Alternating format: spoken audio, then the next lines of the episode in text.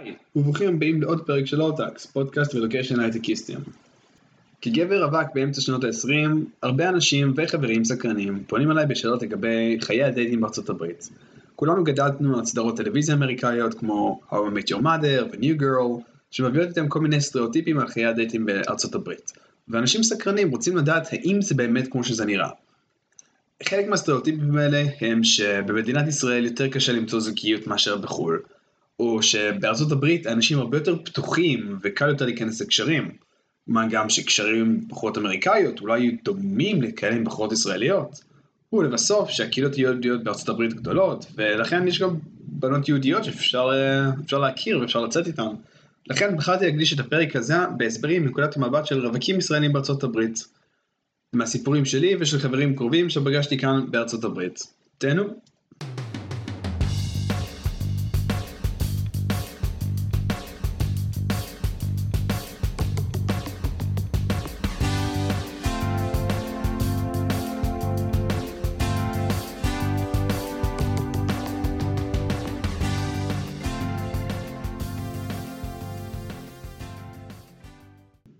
דייטים הם לא דבר פשוט, ולא משנה איפה אתם גרים, למצוא בן או בת זוג שמתאימה לכם זה אתגר. אתגר שדורש התפשרות משני הצדדים, יכולת להבין את הצד האחר, את הרקע התרבותי איתו הוא מגיע, ואיך זה משתלב ביחד. איך הציפיות, התקוות שלכם, הקריירה, ואיך אתם רואים ביחד עתיד משותף. את הפרק הזה בחרתי להקליט מנקודת מבטם של חבר'ה ישראלים שפגשתי פה, ובעצם סיכמתי את כל הדברים שהם אמרו ואת כל התובנות, החשובות שהם הביאו שנים של ניסיון, חלקם מעל 12 שנות ניסיון פה בארצות הברית. כולם חזרו על דבר מאוד מהותי בין התרבות דייטינג בארץ לבין התרבות דייטינג בארצות הברית. כחלק מהתרבות שלנו במדינת ישראל, כולנו הולכים לשרת בצבא, משתחררים, הולכים לאוניברסיטה ובאיזשהו שלב מוצאים מישהי, חיים איתה ביחד או בוחרים להתחתן פחות או יותר בגילי 25 עד 35. הגברים ונשים יוצאים במטרה למצוא את הפרטנר העתידי, איתו אנחנו יכולים לראות עתיד ביחד, או לבנות עתיד ביחד, להתמסד ולהקים בית. תוצאה מכך, כשאחד הצדדים רואה דגל אדום, או דברים שלא כל כך מתאימים לו, שהוא לא רואה בפרטנר לעתיד, הוא יבחר לעצור את הקשר, במחשבה שזה אולי יהיה כיף, אבל זה לא קשר לאורך זמן. בעוד בארצות הברית המצב כמעט הפוך לחלוטין. רווקים ורווקות על פי רוב לא מחפשים פרטנר עתידי, אלא אנשים להעביר איתם את הזמן. כן, לפעמים מדובר גם במספר פרטנרים, אנחנו נגיע לזה בהמשך. האמירה השכיחה כאן היא בוא נתחיל ונראה לאן זה מתקדם. לכאורה זה נשמע די מושך, הרי יתרון ברור, על פי רוב יהיה לנו יותר הזדמנויות להכיר פרטנרים פוטנציאליים. אחד החברים שלי אפילו הגדיר את זה שדייטים בארץ היו כמו לשחק במשחק בדרגת קושי הכי גבוהה, וכשהוא עבר לארצות הברית זה הרגיש לו כאילו הוא עובר לדרגת קושי הכי נמוכה, הוא מצליח לצאת פה ולקבל הרבה יותר הזדמנויות ללכת לדייטים. אבל החסכונות פה לא מאחרים לבוא. הקשרים ומערכות היחסים פה נוטים להיות קצרים יותר מאשר בארץ.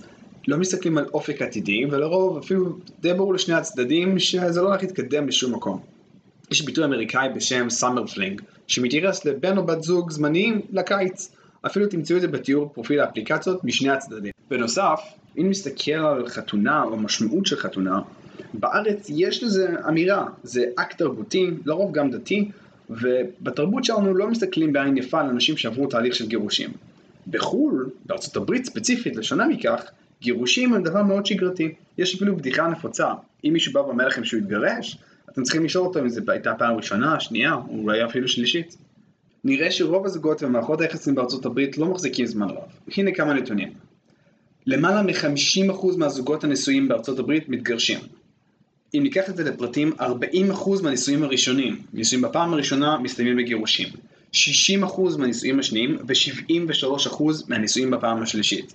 אלו נתונים הזויים שנותנים קצת פרספקטיבה לקשרים ארוכי טווח בארצות הברית. אבל בפרק הזה בחרנו דווקא להתעסק בקשרים התחלתיים, בדייטינג.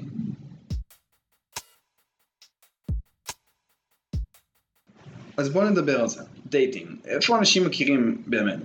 על פי מחקרים וסטטיסטיקות בארץ ובארצות הברית, הדרך הטובה ויעילה ביותר להכיר בן או בת זוג היא דרך חברים משותפים, דרך מעגלים. החברים שלכם מכירים אתכם ואת הצד השני הכי טוב. והם יודעים בדיוק מה אתם מחפשים, וזו הדרך המועדפת על פני רוב האנשים. מעגל החברים. הדרך השנייה, עוד פופולרית בדור שלנו, הם אפליקציות הכרויות. בהמשך אני אתאר את ההתנסות והחוויה האישית שלי ושל חבריי מהאפליקציות האלו. הדרך של האפליקציות היא דרך מאוד אפקטיבית אם אתם יודעים כיצד לתקשר בטקסט ולבנות פרופיל. הטיפ הכי גדול שחוזר על עצמו בבניית פרופיל הוא להשקיע בתמונות איכותיות, אפילו לזכור צלם שיקח לכם את התמונות, ולבנות פרופיל כדי למשוך את קהל היעד שלכם. כלומר, אם אתם רוצים אנשים מהקהילה היהודית, אנשים ספורטיביים, או אנשים שאוהבים לצאת לברים, תנסו לבנות את הפרופיל שלכם בהתאם. הדרך השלישית, ומאוד שונה ממה שמתואר בסדרה המצוינת How I Met Your Mother, היא להכיר אנשים בברים ובמועדונים. יש כללים מאוד חשובים כאשר יוצאים למועדונים בארצות הברית, ויש סכנות מאוד גדולות שצריך לשים לב אליהם. כך למשל, בחור ישראלי שפגשתי כאן סיפר לי את סיפור שלו שהוא הלך למועדון, הכניסו לו משהו למשקה, מי שמסתבר שהיה סם אונס, לאחר מכן לקחו אותו לדירה שלו, גנבו לו משם את כרטיסי האשראי, סכומים גדולים של כסף, ציוד אלקטרוני ואת תעודת הזהות ואת הוויזה שלו. דברים שהלכו לו לאיבוד. יום לאחר מכן הוא לא זכר כמעט שום דבר ממה שקרה ביום לפני כן. אמנם בנות יותר מודעות לסכנות באפליקציות ויש לכאורה יותר מה להפסיד, אבל גם בנים צריכים להבין שמדובר בארגוני פשע שמנסים לעשות לכם סכם בהרבה מאוד דרכים שונות, וצריך לדעת להיזהר מהם.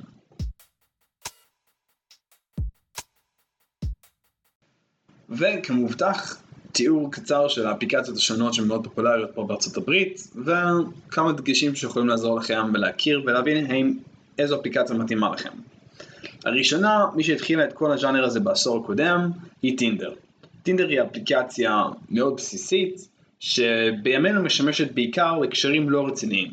לדברים לא מחייבים, כמו one night stand, קשרים קזואליים לא מחייבים, וכן הלאה.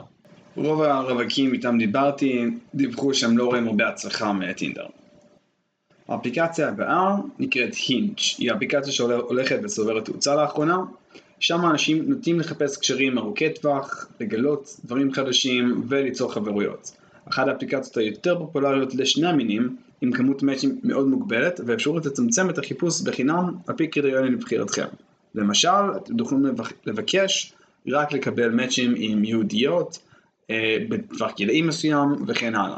חלק משאר האפליקציות מאפשרות את הפיצ'רים האלה רק אם תשלמו להם כסף. הינג' מאפשרת את זה בחינם. הינג' היא מאוד פופולרית, ומהרווקים שאיתם דיברתי הם זכו להרבה מאוד אחוזי הצלחה מהשימוש באפליקציה הזאת. הבאה בתור היא לא אחרת מאשר במבל. במבל היא מאוד פופולרית במדינת ישראל, אבל זוכה לפחות אהדה מצד הרווקים בארצות הברית. מה שמיוחד באפליקציה הזו, שהיא מחייבת את הצד של הבחורה לשלוח את ההודעה הראשונה בתוך 24 שעות מרגע המאץ'. לאחר מכן הגבר צריך להגיב תוך 24 שעות. אם אחד הצדדים לא עושה את הקריטריון הזה, המאץ' נעלם ואין אף אפשרות ליצור קשר לאחר מכן. הניסיון שלי ושל מרבית מחברי האפליקציה הזאת הוא מאוד שלילי, כך שמדי מדובר בבזבוז זמן. הבאה בתור היא OkCupid, אפליקציה מאוד מיוחדת שמציגה לכם התאמה על בסיס מגוון מאוד רחב של שאלות, כך שאתם עונים על מאות שאלות ומקבלים אחוזי התאמה עם מאץ' אפשרי. היא יותר פופולרית בקשר אנשים שמחפשים קשר רציני וארוך טווח, והיא יותר פופולרית בגילאים יותר מאוחרים, ה-30 פלוס, פחות בגילאי ה-20 פלוס. מהרווקים ורווקות בני ה-30 פלוס, קיבלתי פידבק מאוד חיובי על האפליקציה הזאת, מאנשים קצת יותר צעירים קיבלתי פידבק יותר שלילי. לבחירתכם, אני לחלוטין הייתי בוחר להשתמש בו. והאחרונה חביבה היא הרי JDate. JDate היא אפליקציה שנועדה ליהודים. אם כך, מה כבר יכול להיות רע? הרי אפליקציה של יהודים, כאן לנו כיף לנו יותר להתחבר ביחד. לכאורה, JDate אמורה להיות האפליקציה האולטימטיבית בשימוש בחול. וכאן הניסיון שלי ושל חבריי הנוספים הישראלים בא לידי ביטוי. במקומות בהם הקהילה היהודית מאוד קטנה, למשל באוסטין טקסס, יצא לכם להתקל פנים מול פנים אל מרבית הרווקים והרווקות בקהילה, ובעיקר אם אתם הולכים למיטאפים ואתם פעילים בה. הניסיון מוכיח שעדיף לכם להציג את עצמכם ישירות, ולא באמצעות אפליקציה או כמה משפטים ותמונות, שיכולים לתת רושם ראשוני מוצאה או לא מוצדק. בכך שאתם מציגים את עצמכם ישירות ולא מופיעים באפליקציות ה-JDate לכאורה, אתם לא נתפסים כנואשים או כמחפשים באפליקציות פחות פופולריות, ולכן זה ישחק לטוב אתכם. תחשבו על זה מהצד השני. אם עשיתם מאץ' או שדיברתם עם מישהו שבסופו של דבר לא חזר אליכם, או שהשיחה התנתקה באמצע, או שפשוט לא התייחסו לזה אחד מהשני, ברגע שתפגשו את אותו בן אדם, כבר יהיה לכם אוקוורד מסוים, משהו שהוא לא כל כך מתנהל כמו שצריך.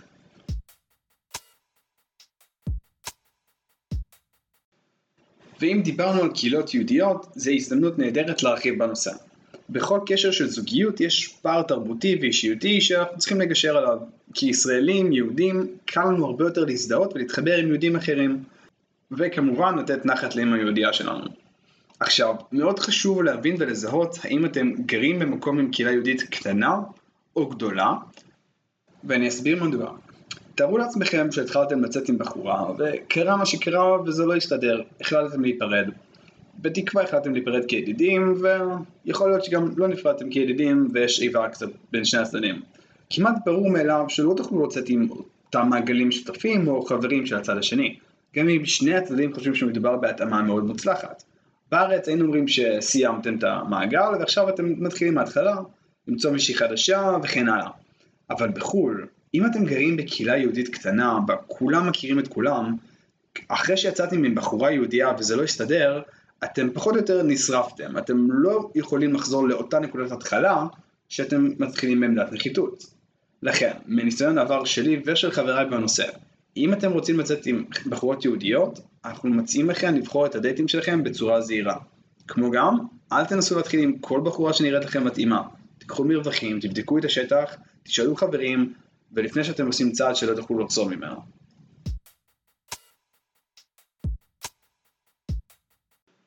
ואי אפשר להזכיר את הקהילה היהודית האמריקאית מבלי להתייחס לאחד מההבדלים הכי גדולים בין ישראל לבין היהודים האמריקאים. באותה שכבת גיל יש איזה קונצנזוס שישראלים הם הרבה יותר בוגרים נפשית והרבה יותר מוכנים לעבוד קשה מאשר יהודים אמריקאים. יכול להיות שמדובר בשירות הצבאי, באקוסיסטם הלא פשוט של גדילה בישראל, עם יוקר מחיה מאוד גבוה וחינוך מאוד חדור מטרה להיות הכי טובים שאנחנו יכולים ולא להתפשר על שום דבר. בארצות הברית החיים הם הרבה יותר קלים ולכן החינוך והצורה שבה אנשים גדלים פה היא הרבה יותר מקלה. אחת ההשפעות על כך בעולם הדייטינג זה שהבנות היהודיות נוטות להיות טיפה יותר מפונקות ויש מושג אפילו שנקרא ג'אפ שזה ראשי תיבות של Jewish American Princess שבעצם מתייחס לבחורות יהודיות שרגילות שהכל מגיע להן כמובן מאליו, והם יצפו לאותו הדבר מבן זוג עתידי. כך למשל יצפה מכם לשלם את כל הדייטים, אין דבר כזה שהבחורה באה ומשתתפת, וכן אתם תדרשו לקחת אותם למקומות מאוד יוקרתיים, מאוד בעלי שם, ואם חלילה לא תעשו את זה, אז אתם יורד לכם הרבה מאוד נקודות, וככל נראה שהקשר לא ימשיך לאורך זמן.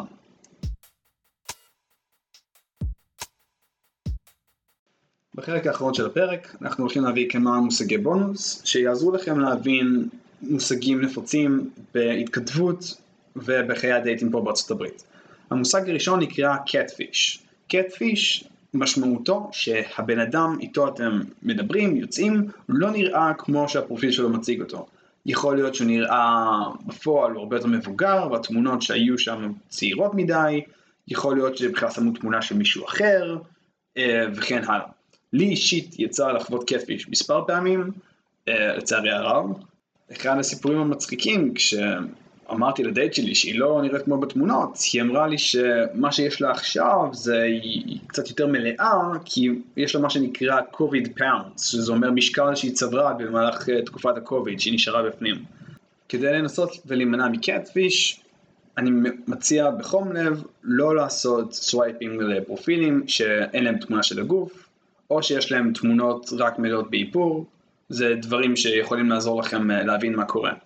מושג נוסף ומאוד חשוב הוא T-Girl או Trans-Girl. טרנס מלשונו זה טרנסג'נדר, כגבר סטרייט, למזלי הרב לא יצא לי להתקל בדייטים עם טרנסג'נדרים, אבל אני מכיר אנשים שכן, הם לא שמו לב לפרטים הקטנים. אם זה דבר שמפריע לכם, נא לשים לב, אם לא, מה טוב, תהנו. המושג הבא הוא מושג מאוד חשוב שכדאי לכם להכיר בעיקר לקשרים רציניים, זה מושג שנקרא OnlyFans. OnlyFans הוא בעצם אתר, פלטפורמה שמאפשרת לבחורות להקליט את עצמן בתנאים מיניים, ובעצם למכור את המוצרים שלהם באינטרנט, כאשר מדובר בעיקר במוצרים מיניים. אם אתם נתקלים בקשרי OnlyFans ואתם מחפשים קשר רציני, אני מציע מאוד להתרחק ולעשות Unmatch, כמה שיותר מהר, מושג משלים ל-OnlyFans יהיה Sugar Daddies, שזה בעצם בחורות שמעוניינות בקשרים מבוססים כסף, כלומר אתם בעצם משלמים להם להסתובב איתכם, מאוד דומה לשירותי Escort Services או שירותי ליווי כמו שנקרא בעברית. גם פה אם אתם מחפשים קשרים רציניים אני מציע מאוד להתרחק מהדברים האלה. לי אישית היה סיפור שהתחלתי עם מישהי, לא היה לי שום מושג שזה הקשר שהיא מחפשת, באיזשהו שלב היא פחות או יותר אמרה לי שהיא דורשת כסף על בילויים איתה, וזה השלב שבו סגרתי את זה. ומושג אחרון יהיה מושג של פולי או פוליגמיוס. פוליגמיוס בשונה ממונוגמיוס זה מערכת יחסים שמערבת כמה אנשים בתוכה, כלומר האנשים שיוצאים איתם רואים מספר אנשים באופן רשמי. לאחרונה הקשרים הפוליגמיים תופסים יותר ויותר תאוצה, בעיקר בערים הגדולות והליברליות בארצות הברית, כמו סן פרנסיסקו, אוסטין וניו יורק. זו תופעה לא טבעית, לא אינטואיטיבית ודי מרתקת להבין איך דבר כזה קורה. אם תרצו אולי אפשר להקדיש לזה פרק נפרד מתוך עצמו, אבל כאמור אם אתם מחפשים קשרים מונוגמיים של אחד על אחד, אם אתם רואים פולי, ככל הנראה מדובר בבן או בת זוג שרואים מספר אנשים, אז כדאי שתדעו את זה מראש. לי אישית היה דייט שהתחיל בצורה נהדרת, היה אחלה של קונקשן, מדברים, הכל בסדר גמור.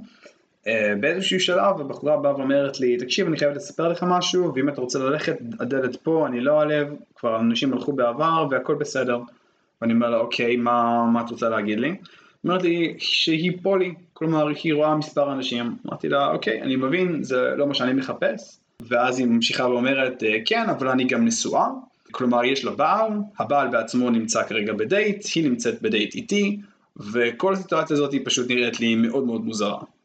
אז זה דברים שככל הנראה לא קוראים בארץ, אבל הם הולכים לצבור יותר ויותר תאוצה פה בחול, ואם תשימו לב לדברים הקטנים האלה בפרופילים, אתם יכולים לחסוך לעצמכם הרבה מאוד זמן, כסף וכאב ראש. וזהו, זה היה עוד פרק של Low Tax, פודקאסט רילוקיישן הייטקיסטים. אם אהבתם את הפרק ואתם רוצים חלק שני, תגידו לי בתגובות. אם לא אהבתם ואתם רוצים שנחזור להתמקד בדברים אחרים, נא להגיד לי. עד כאן חברים, תודה רבה שהקשבתם, וכתמיד אתם מוזמנים להקשיב לנו ולעקוב אחרינו בכל אפליקציות הפודקאסטים המובחרות, ספוטיפיי, אפל פודקאסט, גוגל פודקאסט, קאסטבוקס ונוספות. אני הייתי ניב גולדשטיין, עד הפעם הבאה. יאללה ביי.